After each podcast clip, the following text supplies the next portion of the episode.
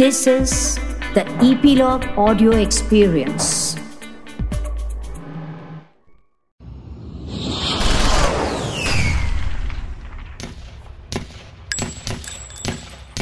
उन्नीस दूसरा विश्व युद्ध बर्मा के जंगलों में जापानियों से लड़ते हुए, एक भारतीय कप्तान को नौ गोलियाँ लग गई बुरी तरह से घायल डॉक्टर के पास ले जाया गया।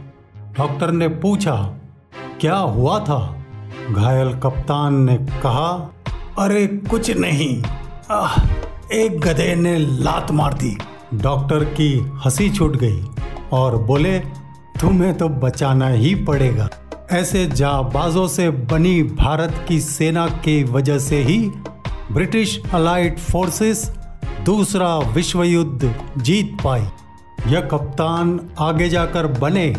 देश के पहले field marshal Sam Bahadur Manekshaw. यही सेना ने 1971 में कैसे दुनिया का नक्शा बदला?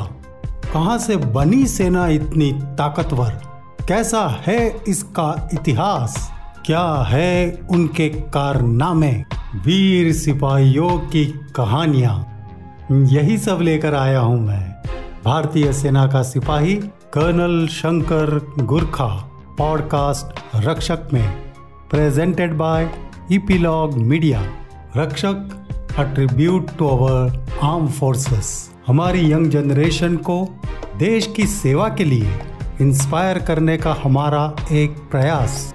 सब्सक्राइब कीजिए रक्षक को ईपीलॉग वेबसाइट पर या अपने पसंदीदार पॉडकास्ट स्ट्रीमिंग ऐप पर। दोस्तों मिलते हैं रक्षक में। जय हिंद।